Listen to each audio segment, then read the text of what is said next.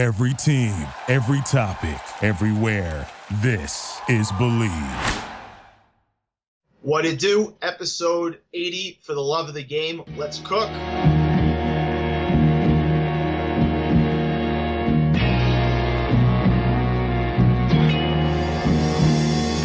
Da da da da da. It's the one and only Digo Double G. Snoop Dogg. Snoop Dogg. Da da da da da. You know I'm mobbing with the D.R.E. Yeah, yeah, yeah. You know the West Coast is back for all you suckers. Suckers. So put something in there. Put it in there. Yeah. Suck, Snoop. Top dog, bite them all. Yeah, I'm burning it up. DPGC, you should be turning it up. CBT, LBC, yeah, we hooking back up. And when they bang this in the club, baby, you got to get up. Cause homies, thug homies, yeah, they give it. Welcome back. Welcome back. Welcome back. Episode 80 for the love of the game. Your man's is back at it, back behind the mic. Hope everybody is doing well. Hope everybody's uh, staying uh, healthy and safe.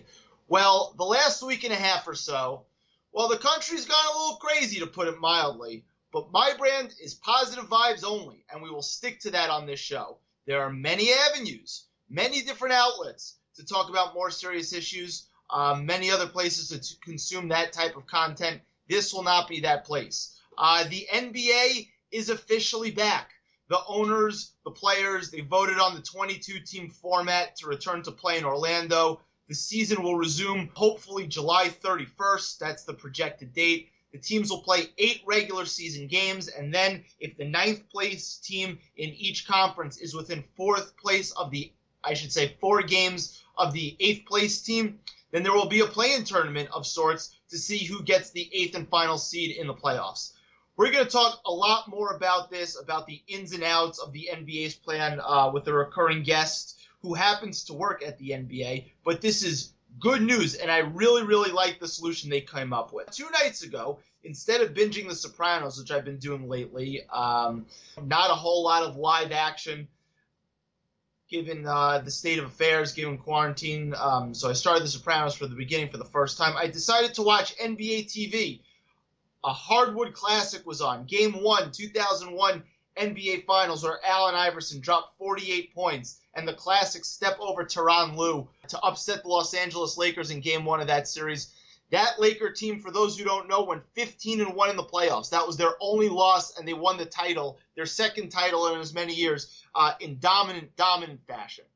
So many things and thoughts about this game. Iverson was an absolute warrior. Young Kobe Bryant, RIP. Uh, he didn't have a great game offensively, but he was such a great defender, and sometimes it didn't even matter when it came to guarding Allen Iverson. Prime Shaq was an absolute problem, and I, for the life of me, don't understand how that Philly team was able to beat that Laker team in that game. Anyway, it was such a pleasure to watch a sporting event again. So, yeah, the NBA coming back is awesome, and I can't wait. Just think, sports fans, picture this Labor Day weekend, which is not all that far away. You could have NBA playoffs, NHL playoffs, the Kentucky Derby. I believe the U.S. Open golf tournament, if I'm not mistaken, will be that weekend as well. That's projected to be a wild, wild weekend of sports. So for all of you who have been having withdrawal, sports withdrawal, just like I have, now just sit tight. Sit tight just a little bit and enjoy the summer weather because better days are ahead. Positive vibes only. One thing before we get into tonight's guest, and again, I will not be discussing real current events, especially politics on this show. That's not my thing. But there is one thing I need to comment on. One thing. We're going to go a little off brand for a second. So, as you all know, one of my idols, my inspirations for this show, is none other than Bill Simmons. His company, The Ringer, was just bought by Spotify for $200 million. So, he has a huge platform. So, I understand why he would feel the need to comment on the George Floyd situation. There's nothing wrong with that. It's personally not my thing. There's nothing wrong with that. He had his scheduled guest, a guy I love to listen to, Ryan Russillo, on for his normal Monday show. An important point given the timeline of when George Floyd was uh, tragically murdered. They spoke about the tragedy and the state of what's going on in America for about 40 minutes. 40 minutes to start the show. A layered, deep conversation. And then they switched gears after that amount of time to talk about the latest NBA news and included a segment or an episode of the redraftables that they do, which I find tremendous. Fine. At the end of the George Floyd part of the conversation, Bill suggested that he would do something going forward to raise awareness. Great, perfect, wonderful. I think that's awesome. He had DeRay McKesson on, a civil rights activist. He had him on the show last Wednesday. So the next show, he had somebody on to, to talk more about the issue. It was a very insightful conversation. You would think that this episode wouldn't be problematic, but no, that's not the way the world works anymore, apparently. The Twitter mob seemed to have gotten to Bill, and Bill apologized for, quote, not understanding the moment and not reading the temperature of the room in that moment. I'm sorry, what? So you're telling me that someone in sports media, I reiterate, sports media should apologize for doing what he's best at. And that is doing his job, something that he's exceptional at. And after he used his platform for 40 minutes to talk about current events, that somehow is insensitive. The fact that he had his normal scheduled guest on, who happens to be, you know, another white guy, that's insensitive. Give me a fucking break. This has nothing, and I repeat, nothing to do with politics, or at least it shouldn't. The fact that this podcast episode was deemed insensitive, like someone talking about a very delicate topic for 40 minutes, shedding light on something to millions of people, but that's not enough for some people, and that his guest was somehow unfit to talk about it, given who he is, let alone the color of his skin? Are you kidding me? This cancel culture, Twitter mob shit needs to stop. It needs to stop. Not everybody is going to have the same voice. Not everyone will shed light on certain issues and discuss them the same way and to the same degree. It shouldn't be people trying to one up each other on how they show solidarity for something. A lot of things, you know, on social media, especially Instagram, seem fake and superficial in this respect. And it's not like Bill didn't take action, which he said that he would. His podcast, again, two days later, did just that. And people are still mad. It's an outrage. It's a damn outrage. Listen, I'm a guppy in this industry. I'm just getting started. I have a moderate Instagram following. And someone asked me, legitimately asked me this past week why I didn't post a black box on Instagram. It's insane. It's lunacy and it's vulture like society and it needs to stop. Now, maybe if one day my show grows, I'll have a different perspective. Who's to say that, that I won't change? But one thing I'll never do, and this will I will never change. I will never apologize for being me, talking sports and trying to make people laugh. That's my brand. That's what I'm trying to do because guess what? You know it helps a lot in disturbing times? Levity, humor, things to escape pain and hurt and just taking a break from always being angry. That's not sweeping issues or sensitive subjects under the rug. That's not what that is. It's just having an outlet for levity, for normalcy, because to be on the edge and to be angry all the time, it's not healthy and it doesn't help. So hopefully this show grows and I gain more of a following. I would say 95, or you know what, I should say 99% of my audience understands this. They may not agree with me totally, but they understand it. For those of you who haven't listened yet or are new to the show and need to be educated because you don't get it and you probably don't like it, Fine, move on. I don't care. Move on to the next thing to be mad about. But don't preach to me that I'm not taking something seriously enough or that somebody else isn't taking something seriously enough because it doesn't fit your mold or your prerogative. This cancel culture, but it is a cancer culture as well. It needs to stop. It's bullshit. Enough already. Enough. All right, off uh, the soapbox. As I said, positive vibes only. Let's talk about the return of the NBA with a uh, recurring guest, one of my favorite recurring guests, in just a moment. Okay, so I teased it before. Uh, one of my favorite recurring guests, uh, somebody who was just on last episode. Uh, he actually works for the NBA, Mr. Phil Bausk. The NBA is back. How you doing, Phil? Good. Thanks for having me back. Long time no speak. Uh, I know we couldn't have uh, Moshe on the call just because he knows absolutely nothing about basketball, but I'm um, happy to be back and you know waiting for doing all the work and prep for the season to start soon. So yeah, I mean, he he just would have been out of his element uh, in this show, and, and we want to you know showcase the best of him. So we we I so I bring him on for baseball and The Bachelor. Uh, so uh, let's uh, kick things off. Um, your thoughts on the uh, the solution the NBA came to?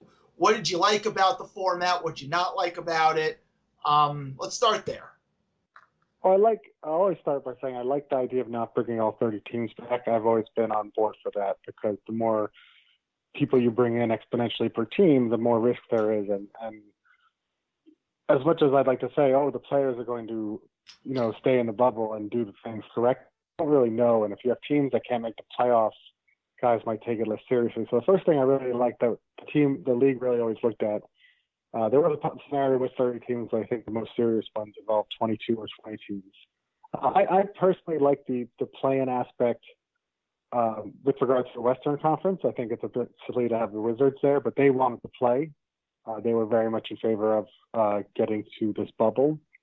Uh, I, I, I, like the uh, World Cup pool play idea that didn't end up going through more from a fan perspective. I think us as fans would have really enjoyed that, but the competition aspect in terms of how it would have impacted seeds like the Clippers, Lakers, and Bucks, it, it's really unfair. It really minimizes their regular season accomplishments. So from a from an employee standpoint, I do like the new format in that sense because uh, as much as I dislike the Lakers as a Celtics fan, I do think they've had a great season and it should be it should it should make a difference.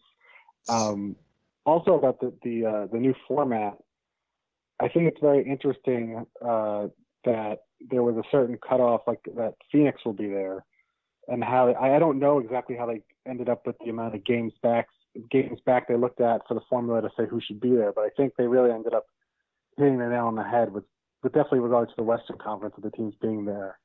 Um, because to end the regular season with just let's say going one to sixteen, it's it's just not fair. There's still so much so much time left, and we've seen in sports in general, we've seen crazy comebacks in every sport in terms of making the play postseason. So you got to give teams a chance to try to get in.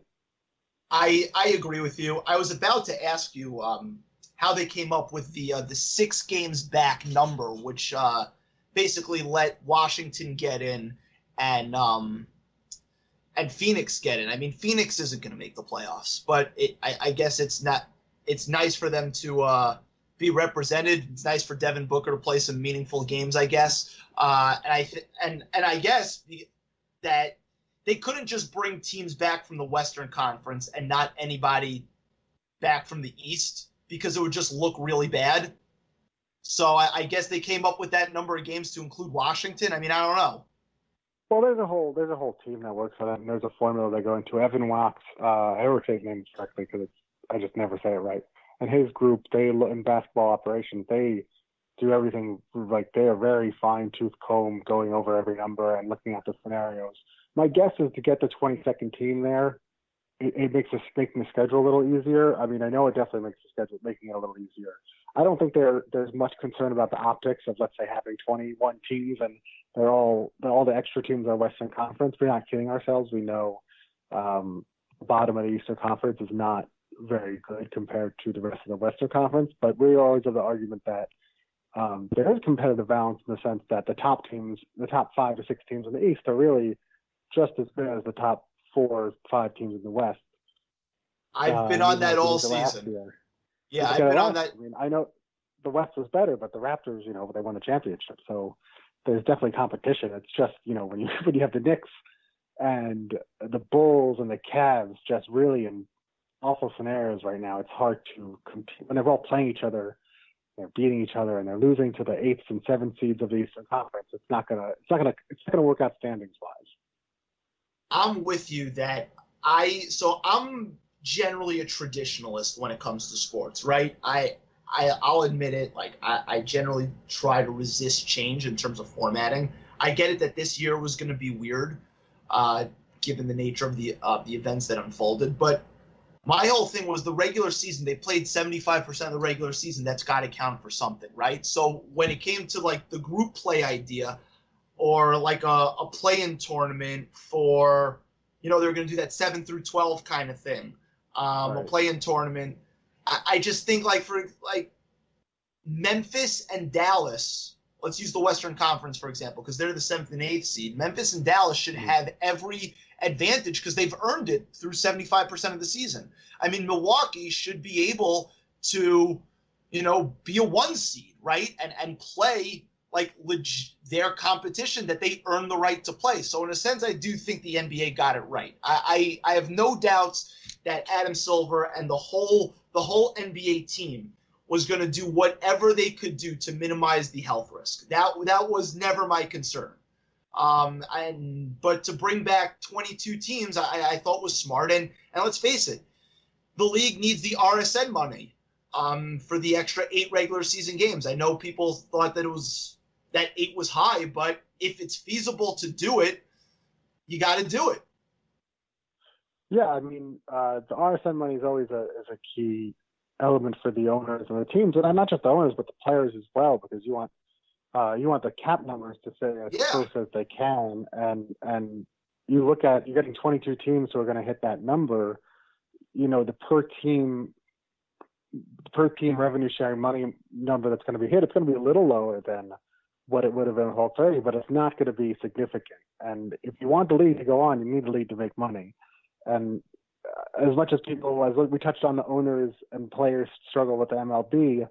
Um, you still need the owners to to put the team together, pay the players, and be functional. You know, we uh, we're very big at the league at monitoring what owners do every day. Like when uh, you know Fertitta of Houston laid off forty thousand people when this when the coronavirus started. I mean, that was a big deal. I mean, he's one of the least solvent owners in the league, but you know he could still run the franchise, and we're not concerned about it or anything. But Right. It's more so whatever money can come in, and as long as the players agree to it, we would never do anything the players never agreed to, or at least we're comfortable doing. So Adam and, and the best of leadership team, they're very in touch with the players and speaking to players about everything that they would be comfortable doing, and it makes makes my job a lot easier. and makes really a lot, you know, marketing and communication with the league. We're all very in sync. There's a lot of synergy there. Yeah, it, it really it obviously you're an insider, so you know the ins and outs. I mean, it, it seems from me, who's just who's just a fan and and a, I guess a budding media member per se, uh, it, it, does seem that you know Silver and and I, I've criticized Silver in the past sometimes for being a little too player friendly and not you know driving a little bit more of a hammer, but it, it seems he's in sync, and in times like this, like it it really goes a long way because I do think both the players and the owners truly believe that he has their best interest at heart, which is which is surprising given the nature of his job. So I'm curious to know, like, there were a bunch. Obviously, we discussed a couple of the different scenarios to return to play. Um, there was just to bring back the 16 teams. There was the the uh, the group play idea, which is kind of like a World Cup style. There was uh, a whole, uh, you know, doing away with the East and West and just doing top 16 in that in that sense, um, taking out the conferences for the playoff seedings. So, what was the next closest solution that was discussed? Well, no, the, the, the way it went was the votes. Uh, we're talking to GMs. What the league talked about was the play, the World Cup tournament was probably the most likely next scenario. Uh, I don't know if there was actually any real discussion about reseeding one to sixteen. Uh, I think there would have been more interest in bringing all 30 teams back and finishing out the season with the schedule intact, obviously no home court, but teams play who they're supposed to play, and strength schedule isn't impacted. Uh, but the World Cup play was getting a lot of traction because after um, Evan Wasch's group, like I mentioned, they did a lot of running the numbers, and while Milwaukee Lakers and teams like that lost a little bit of a comp- very minimal competitive advantage, there was still, um, if you run simulations, it was still going to be very favorable to them as top seeds. But with everything going on, if you never know, God forbid, Giannis gets you know coronavirus and he has to sit out a week, which could end up being all, if not most of the regular season games that finish, they could drop. Oh, sorry, not sorry. They get in there in the World Cup play. They could lose two games to, you know, there are a lot of good teams in there. They could lose two games to the Nets and maybe Orlando, who tends to play better towards the end of the year. I know it's its own situation now, but uh, they just didn't think it was worth uh, putting the top seeds in that situation. And and I mean, you don't want to upset some of the top guys in the league. If you have Giannis and LeBron, and they're I don't know what their input is obviously on this. I can't imagine they'd be in favor of any scenario where they're less likely to get to the playoff, the second, the final eight teams in the playoffs. You have to really look into all these things and take into account. And uh, you know, those were that was really it. It was either going to be this, the, the, the format that's going on, or the World Cup play. I don't really think any other scenario is actually ever going to happen. Got it. Now, uh, two two last questions before we move on. One, were you surprised at the at the timeline, right? So it's it's stemming from July 31st all the way into like August 12th would be the last day. Are you surprised that it wasn't a little bit more condensed in terms of scheduling? Uh, it, it made it hard to be condensed just because of the quarantine period and teams like we we want to mitigate injury, so we do mm-hmm. everything player health wise. That's always what comes first. So I, I initially did think it would start earlier.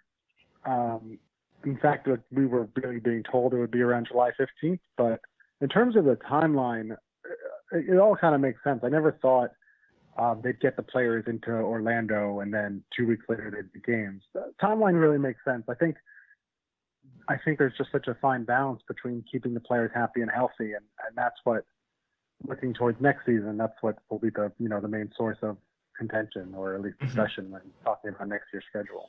Well, I mean, Chris Paul definitely mentioned that the that the players need, besides for just the the health concerns regarding coronavirus, I mean, they need time to get back into you know game shape, which is which is important. I mean, and and he kind of and the players got their wish in terms of how much time that they're going to have in terms of like a training camp. Um, yeah, I mean, I mean, the, the time's there. I mean, I would need a solid three to four months to get back into playing pickup basketball from the amount of time I missed from coronavirus. I don't get paid and I'm not a professional. Like I would just do that so I don't, you know, die on the court. So I imagine these guys want to do whatever they can to make sure that their season isn't ruined and they don't get hurt. Well, well, we got to get you um, a Peloton and, and get you on that Peloton grind. So the next time uh, I play I play hoop no with way. you, you're not going to pass out. Um, so no, I'll uh, out regardless. so I mentioned before Adam Silver, right? So and and his strong relationship with the um with the players and the owners. But even still, you know, in contentious times, things can get weird. So was this him like like sort of cashing goodwill chips in, or does he still have that stack and he was just like, this is this is kind of what it is? Like, did he really have to like persuade people, or was this just like, Adam, you know, do what you got to do? I don't think he had to quote unquote cash in any goodwill. I can't obviously speak to the the tightness of their relationship. I'm way too low level for that. But from my understanding and, my experience, either working um, with people who know Adam and, and being in meetings and such, I think the players all respect him to the point, not just on his ability to understand their needs and and the whole social justice, very conscious and aware of things. It's he's very smart. Like he's same with Stern. These guys, when they are talking in a room where they're listening, they're not just eyes glazed over, stuff going over their head. They really understand everything that's being said and where it's coming from. So I don't think once we once you hear that the players want to play, um, Adam knows that, and and you know you know the owners own that, and the owners want the players to play, but the owners also understand that the players mostly understand the players run the league. It's a very player-driven league, so there has to be some kind of balance and deal, and, and no one knows that better than Adam. I mean, he's he's very good at uh, reading the room, I guess one would say, and he's he didn't. I think he's just. It was more so not about when we would come back, whether or not he had to persuade anyone. It, it was going to be how we're going to come back. Right. And we've been we we look at everything the medical experts say, from Dr. Dr. Fauci to Dr. David Ho, who was very influential with the AIDS epidemic in the 90s, 80s, 90s, and then also other other there are other people that we speak to and consult with us. Um, I've listened to more conversations about medical information than I ever thought I would. Um, and it's more so just to Adam know he's so aware, hyper aware, and knows everything that's going on, and he's really smart. So when you throw those things together, it's a very good recipe in dealing with a labor force. Like it's not even just a matter of the players; it's a matter of us at the league. We're ready. They're going to send people down to this bubble. People are going to have to be there for three months. You know, not seeing your family. You're not going to people who work at the league office aren't going to get to bring their family like players are. And, and I haven't heard people complaining. People are ready to do it. So um, there's just a lot. It's, it's, there's a lot of comfort in knowing that we'll be taken care of, and the players know they'll be taken care of one way or the other. Phil, as a budding media star, I am willing, if I get a credential, I am willing to take my talents down to Orlando. This is something um, I'm willing to do. Uh, I could I, I, I could give you the information to the credential people, but I don't think it's gonna it's gonna work out. I think there's gonna be very few media there, and also I'm worried about how tan you are already, so I don't want to send you to Florida. I feel like I feel like I'd be doing the world a disservice. I'm, I'm just saying I, I would I would suck it up if asked. Uh, so we so the you reports go to the WNBA get, bubble. you know what? Just to get my foot in the door wouldn't be the worst thing. Um, so we know that there was a uh, a conversation that held a conference call between Adam and you know some of the top players of the league. Um, uh, Chris Paul, Damian Lillard, Russell Westbrook, LeBron, Anthony Davis, Kawhi Leonard. You know, ten of the like the real influential guys of the league. Steph Curry, Norman Powell. Yeah, Norman Powell was, was on, on there too. Yeah, he was on the call. Um, so who are the influential owners um, in this decision. I, I, from what I you know saw online, that Michael Jordan had a major voice in terms of the format because he wanted he really was in really insistent on this, you know, resume play and and the playoffs to be as you know to keep the integrity of of the history of the league. So like who besides Jordan were the imp, uh, excuse me the instrumental owners in in how this uh, kind of took place? For sure, you mentioned Michael Jordan. I mean, his voice is always going to speak heavier than some of the other guys because he's, he's the greatest to ever play. Uh, Adam, sorry, Adam has a, definitely has a, a different. Oh, no, not say different, but he has a level of respect for Michael that's probably hard to measure just because of his influence on the brand, right. the league, and Adam's been working in has been in the NBA for 25, 30 years, 40 years, not 30 years. I think it sounds about right. Um, and generally, uh, there are definitely owners that are more vocal, uh, and whether or not Adam will listen to them, you know, it depends. Again, it's a, it, it's the same idea. He knows kind of what his idea is, and he likes to listen to what everyone has to say. So you know that a Mark Cuban is going to offer his thoughts, um, mm-hmm. and Adam will take them seriously. But it's a matter of if it, is it the best idea? You know, let's bring it. Let's talk about it as a group. Uh, and I know Cuban had his own idea for play-in tournaments uh, that we didn't use, but I'm sure it was something that was heavily weighed. Uh, the older owners, I think, are a little beyond being listened to. Like, I don't think a Herb Simon in Indiana is getting a lot of um, clout in terms of return to play format. Uh, but uh, it's a lot of the guys who are very innovative, very on their toes, thinking of the Lacob uh, in, in Golden State, even though he probably wasn't too interested in bringing his team back, Adam's going to listen if he has thoughts. Uh, like I don't know, I don't know what, what what Adam's listening in terms of the James Dolan thoughts. My personal hope would be he's not listening to them at all, but you never know. I echo those same. Really, I, some brilliant I echo, idea. Sorry. Yeah, I echo those same thoughts regarding James Dolan. Let's uh let's leave him out of this. But anyway. Uh-huh. But it's going to be Jordan, um, and uh, I can't say that some of the new guys might have very good input. Like Fertitta in Houston is very animated. He's very much a guy in these meetings who he always talks. I know at every board of governors meetings, he's he's definitely talking a lot. Uh, Masai Ujiri in Toronto, I know he's not the owner, but he gave uh, he gave thoughts about social justice, and I, I imagine a little bit on the return to play. And Tanenbaum, who owns the team, is also very influential as well. Um, but I, honestly, I, outside of Jordan in this instance, I'd assume it was a big group effort from the teams that are more involved in the playoffs and more owners who are you know, let's say 40s, 50s, not not on the older side of things. So I'd, I'd be curious to know who uh, was really against this. I know Portland was against it, as you've seen the reports. Well, they, they were the only one that voted against it, right? They were the one team yeah. in the 29 to 1 vote. I, why did they vote against it? I mean, they're in. They voted against it because they felt the 20 team format gave them a better chance to make the playoffs, which is probably true, to be honest. Um, because they now they, they don't have to play odds are they'll be a team that's in a play-in game and they'll be the nine seed and they'll have to win two games against Memphis or New Orleans or whoever is there, which is which is, it could be Dallas. It's a, it's a tough thing to do. If you're in the World play World Cup format and they're the third team in a in a pool with say Boston and as much as I love Celtics, Boston and say Denver, Portland could win that could win that pool, like uh, could win that division. Or so I understand why they voted against. It. I think it makes them look a little bad that they were the only team that voted against it. Um, but at the end of the day, they're Portland, and, and we kind of like people, the fans don't care what Portland has to say.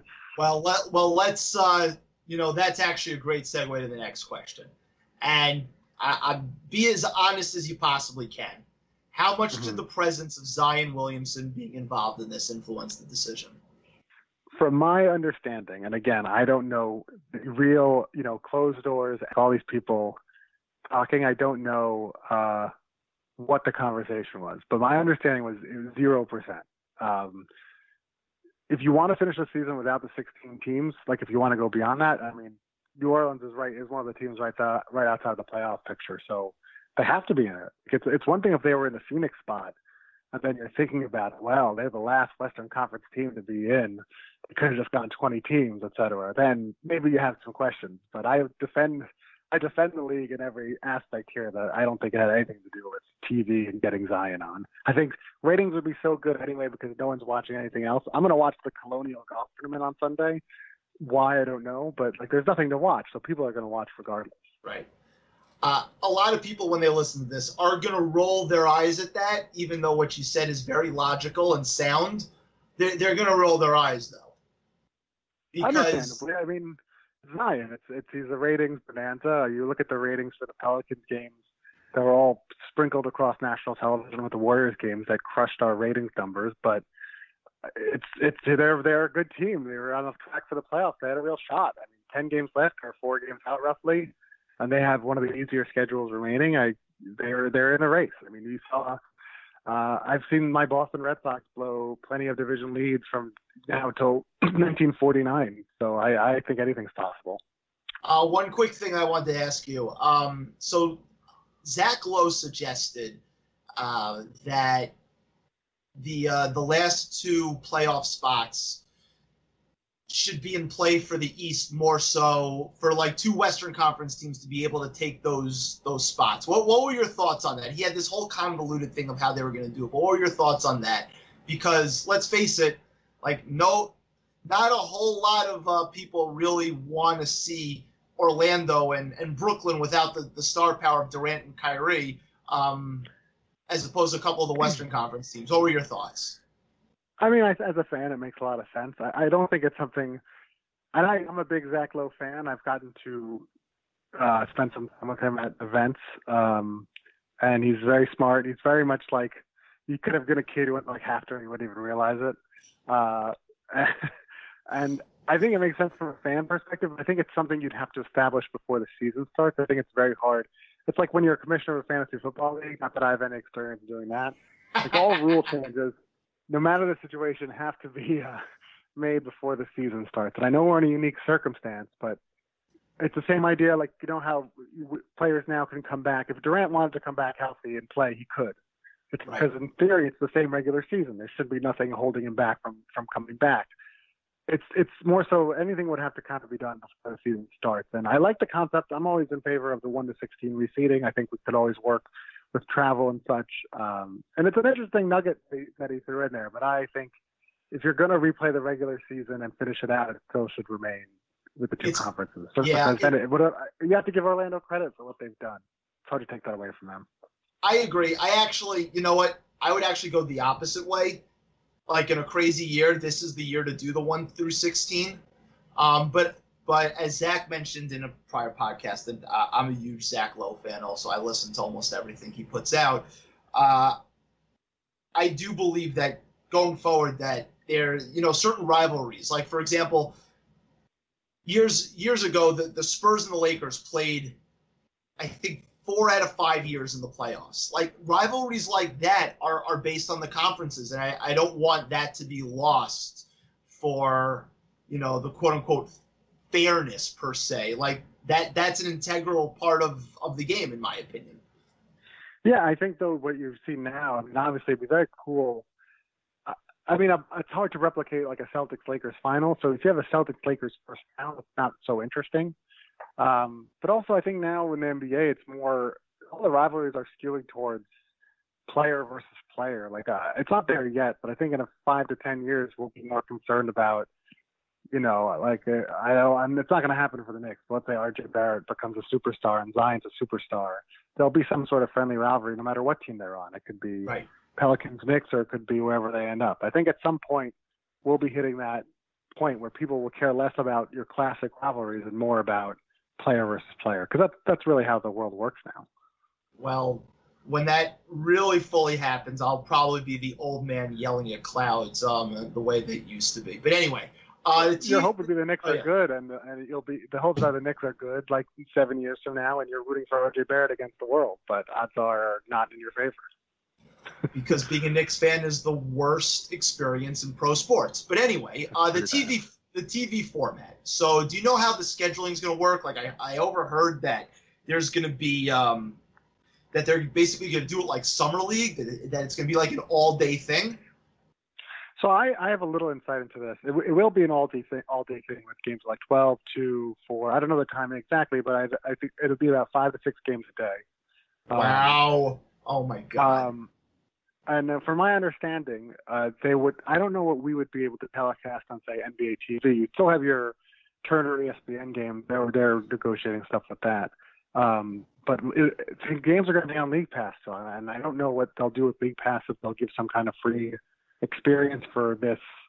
I was joking that it's a great time for League Pass to just make a ton of money if they have people have to buy a League Pass for the next, you know, month before the right before before the po- playoffs start.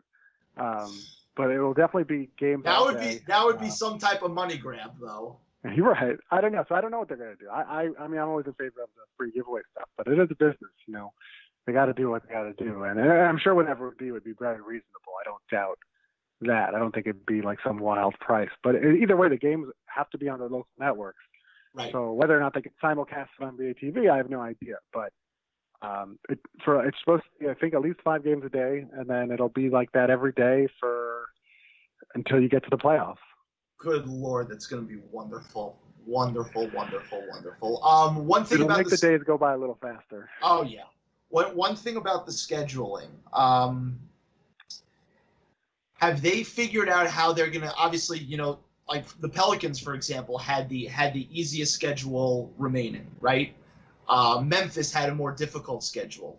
Given the fact that they're only bringing back X number of teams, are, are they going to weight the schedules at all? And and what what can they really do to, I guess, give, you know, the Pelicans as close to that kind of easy schedule um, as possible. It's a it's it's a tough question, and I think, and it's been a lot on TV. A lot. Brian Windhorst has talked about this a lot recently. It's not going to be 100% fair. It's not. It's just not going to happen. Well, it but can't fans, right? It can't be. But people go in with expectations, they're like, "This isn't fair. This is, you know, Memphis is going to now miss the playoffs." I'm a diehard Grizzlies fan. Like they're going to be upset. But uh, at, at the end of the day, we're doing what we can in the situation. So as as I'm sure you've read, the schedule will be you play the teams that were on, left on your schedule, and when if you're the Celtics and you're supposed to play the Hawks, will skip that game, uh, and then Right. they, they try to replace it as as fairly as they can. But ultimately, it's not going to be as fair as it would have been if everyone was playing. Um, and it's going to rub some people the wrong way, especially if we get down to the final days and, and it really makes an impact on the playoff season. Yeah, my biggest thing throughout all of this was, and I, I think this, in regards to a large, you know, to life in general. Like, not everything is going to be perfect. Something is better than nothing, and this is definitely something. And and the NBA should be commended uh, for that, uh, as well as the NHL. I mean, the NHL went out of uh, out of its comfort zone in terms of their formatting, and I don't blame them for doing that either. But uh, I definitely love it, love this format. Uh, one last question before I let you go. Um, so obviously the teams that are not involved uh, will be lottery teams. Um, you have a couple of teams that were projected to be lottery teams that may end up getting into the playoffs. So so what are they planning on doing in terms of are they going to lock the seedings for for lottery spots? Like how's that going to look? So you're saying in the case if you're let's say the Wizards and you get into the playoffs, or you're the Suns, or um, yeah, let's say you're the Suns and you get into the playoffs. I I think Right. they're gonna. I don't think there's been a finalization on that, and I don't really know what the discussion's been. Uh, I've heard some ideas kicked around where they they're not going to lock the seeding right now, um, they'll lock the guys who are not there. So those eight teams will be locked in, and then the, uh, I think they they could eventually end up locking the seeding from from nine to six uh, to fifteen or whatever the number is. Um, but there also might be an element of let's say if you're Phoenix and you're supposed to be the ninth pick, or sorry, if you're uh, yeah, sorry, if you're the Wizards, you're supposed to be the ninth pick, or Suns, you're supposed to be the tenth pick, whatever it might be, or in the tenth spot for the lottery odds. Um, there could be a scenario where you play yourself out of the lottery. But my guess uh, is that they will lock the seeding ultimately because of when the lottery is scheduled. But it's still subject to change. I mean, they're still trying to figure a lot of stuff out. I would I would personally lock the seats now because I think it ultimately creates a little more intrigue. I think I like the idea if I'm if I'm a Wizards fan and my team has a shot to make the postseason and you somehow get a top three pick from the lottery. I mean, that revives the fan base. Uh, right. And there are teams at, at that level. We have Suns who have a good fan base, but you know their owner's been criticized and haven't been good in a while. The Spurs are a team who always have a big following, and if they could somehow, you know, get back on top in a couple of years with the time, not that these guys who are coming in are necessarily world breakers, but you never know what's happening. If LaMelo Ball goes to Spurs and somebody they have a more interesting team, who's against that? You know. Right. I, I guess it's just trying to, you know, limit the uh, the minor tanking that can happen. Okay, so I actually thought of uh, two more last questions, um, and then and then I'll let you go. Uh, one, have they figured out what they're gonna do in terms of like the crowd noise? Has um, has that been like a major issue with the league, or do they just be like, listen, we're gonna televise it in more intimate settings, and it's gonna look a little different, but we're not really concerned about having that in arena uh, sound to it? They're still talking about all these ideas for some kind of home court or some kind of advantage uh, with sound as well. I've actually only heard the same stuff that's been reported about it using 2K sounds, but that's very much that might that could be something that's decided until the week before games start. I don't think that's something. Um, there's no that there's there's so many other things to figure out. I think that's that's kind of last on the list. Right. So I guess the ne- the last question is you just mentioned it home court. Um, what what can they possibly do to um, to reward the home court for the Lakers. You, for the, uh, if you were if you were a Lakers fan, how would you want? Is there to think of something or anything that you've read that's been out there? What would your what are your fan thoughts essentially? Um. So Kevin O'Connor and Chris Vernon um, spoke about it having the home team get the first possession of of quarters two, three, and four for their home games. So if the top seed so let's say in the one eight matchup, you have Orlando and Milwaukee. Milwaukee will get uh, the first possession um, in those three or four quarters, uh, guaranteed for games one, two, five, and seven. And Orlando would get them for three, four, and six theoretically. I think that was one. I mean, other than that, I, I, I think the uh, the idea of like giving like the best player or the most important player like an extra foul like that's goofy like that's weird um that's that's way too like gimmicky for yeah, me i don't i don't like that one either it's stupid uh because that's not the rules right that's not the rules of basketball the way the game is officiated uh i really don't know i i don't know i i to be totally honest i like i have a couple of thoughts that i've had uh, and i think i've heard one of these mentioned on a podcast. The reported stuff that has been come out as like the uh, give the best teams a choice of hotel. I, I'm not against. I think it's a funny idea. I'm not against it, just because the team's very elitist and it's like. I don't know. I don't think we should be, you know, you know, putting people in certain hotels just because they're regular. Everyone, we're all in this together in terms of like. Uh, yeah, I don't think Orlando. I don't think, the Orlando. Magic or the uh, or let's say the uh, the Phoenix Suns are going to be staying in La Quinta as opposed to the Lakers who are staying right. in like some some oh, posh ass hotel. Yeah. Yeah. Um, I like the concept of having. Uh, so so that's the thing. Teams are very limited on what they could send down there. Um, I think the number is 35 or something in terms of total personnel they could send. Mm-hmm. I like the idea of giving them control of the in arena noises and arena sounds that that can be whether it's music or if it, they do have some way to filter in crowd noise or something like that. I like the idea of giving they designate someone and they talk it out as part of the game plan. Um, I don't think that will happen, but I think it's a creative idea to a very, very unique problem. Uh, so, like for example, again, so, hold on one second. So for like uh, like Laker home games, you can have like somebody make you know, "Let's Go Lakers" chants and have him in the background, like something like that. Right. They they have a whole deck of or, or soundboard Right. of what they can come up with. They have the music that's going to be played during games. They could they could have control of it. Basically, you have free rein. You obviously you can't do stuff like if a guy's taking a foul shot. Sure, they, you might be able to hit a button that creates a lot of noise, but like when he's about to shoot, you don't like hit the button that is like a horn. You know, like Well, stuff like, like- that. like- it's more Like an like an air horn when somebody's like almost at the release, like "Ah." right, yeah, not like that, but like something where they, they have control of the atmosphere as much as they can. Right. I think that I think the idea of bringing floors. I read that uh, people are going to want want them to bring floors. I think that's silly, but So I think it's more about It's the, the atmosphere floor. there. right? Yeah, it's absurd. I mean, there's a lot to deal with from an operations standpoint. I I only get to see some of the operations stuff, and I have a colleague who works very closely in the media operations, and it's and it's nuts. It's nuts for events when we go and we know we go to All Star, we know what's there. Uh, so I would, I don't know, some guy, God forbid, gets hurt because part of the floor is sticking up, or you get a guy dribbling and the ball hits the floor and it bounces weird, and that decides. the Yeah, but I that's a, that's can't a imagine- nightmare.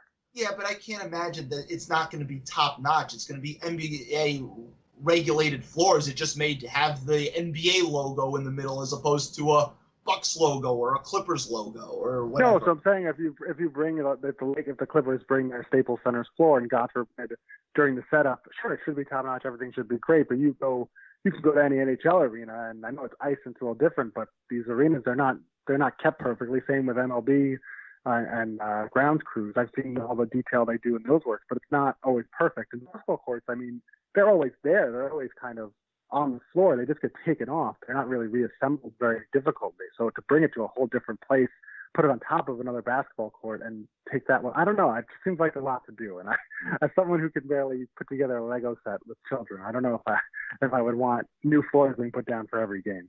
Well, you're talking to the least handy person, I think, on the face of this earth. But I, I can't. That's the one thing I'm not nervous about. Like they're good. That's gonna figure itself out. But the home court thing is interesting. Phil, this was awesome.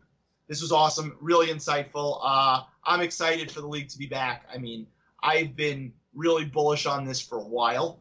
I have.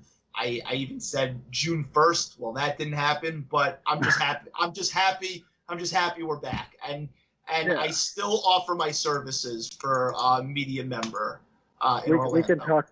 We can talk about a WNBA bubble possibly. I, I probably won't even be going down for the NBA. Um, so it's it's going to be a tight tight squeeze. You might be able to get on some Zoom calls though. We could maybe figure that out.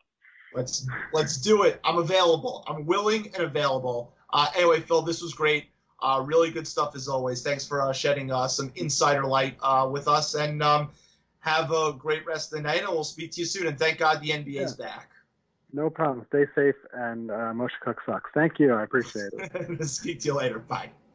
Thanks again to Phil Bausk for coming on, giving his time, giving a little uh, behind the scenes stuff uh, for the return of the NBA. The NBA is coming back. This is awesome. Uh, that's episode 80 for the love of the game. Take us out, Snoop and. DRE. The song for the two triple O. Coming real, it's the next episode.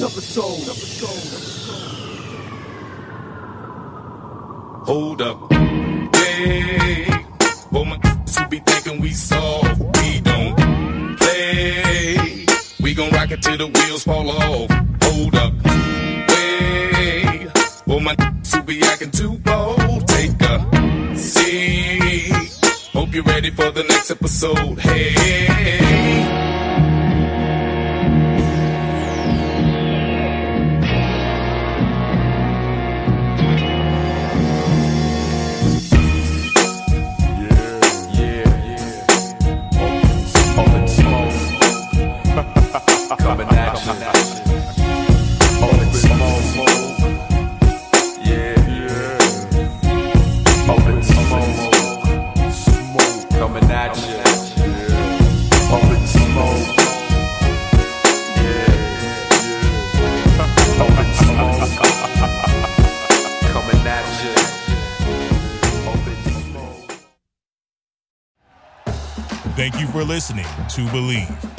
You can show support to your host by subscribing to the show and giving us a five star rating on your preferred platform. Check us out at Bleav.com and search for B L E A V on YouTube.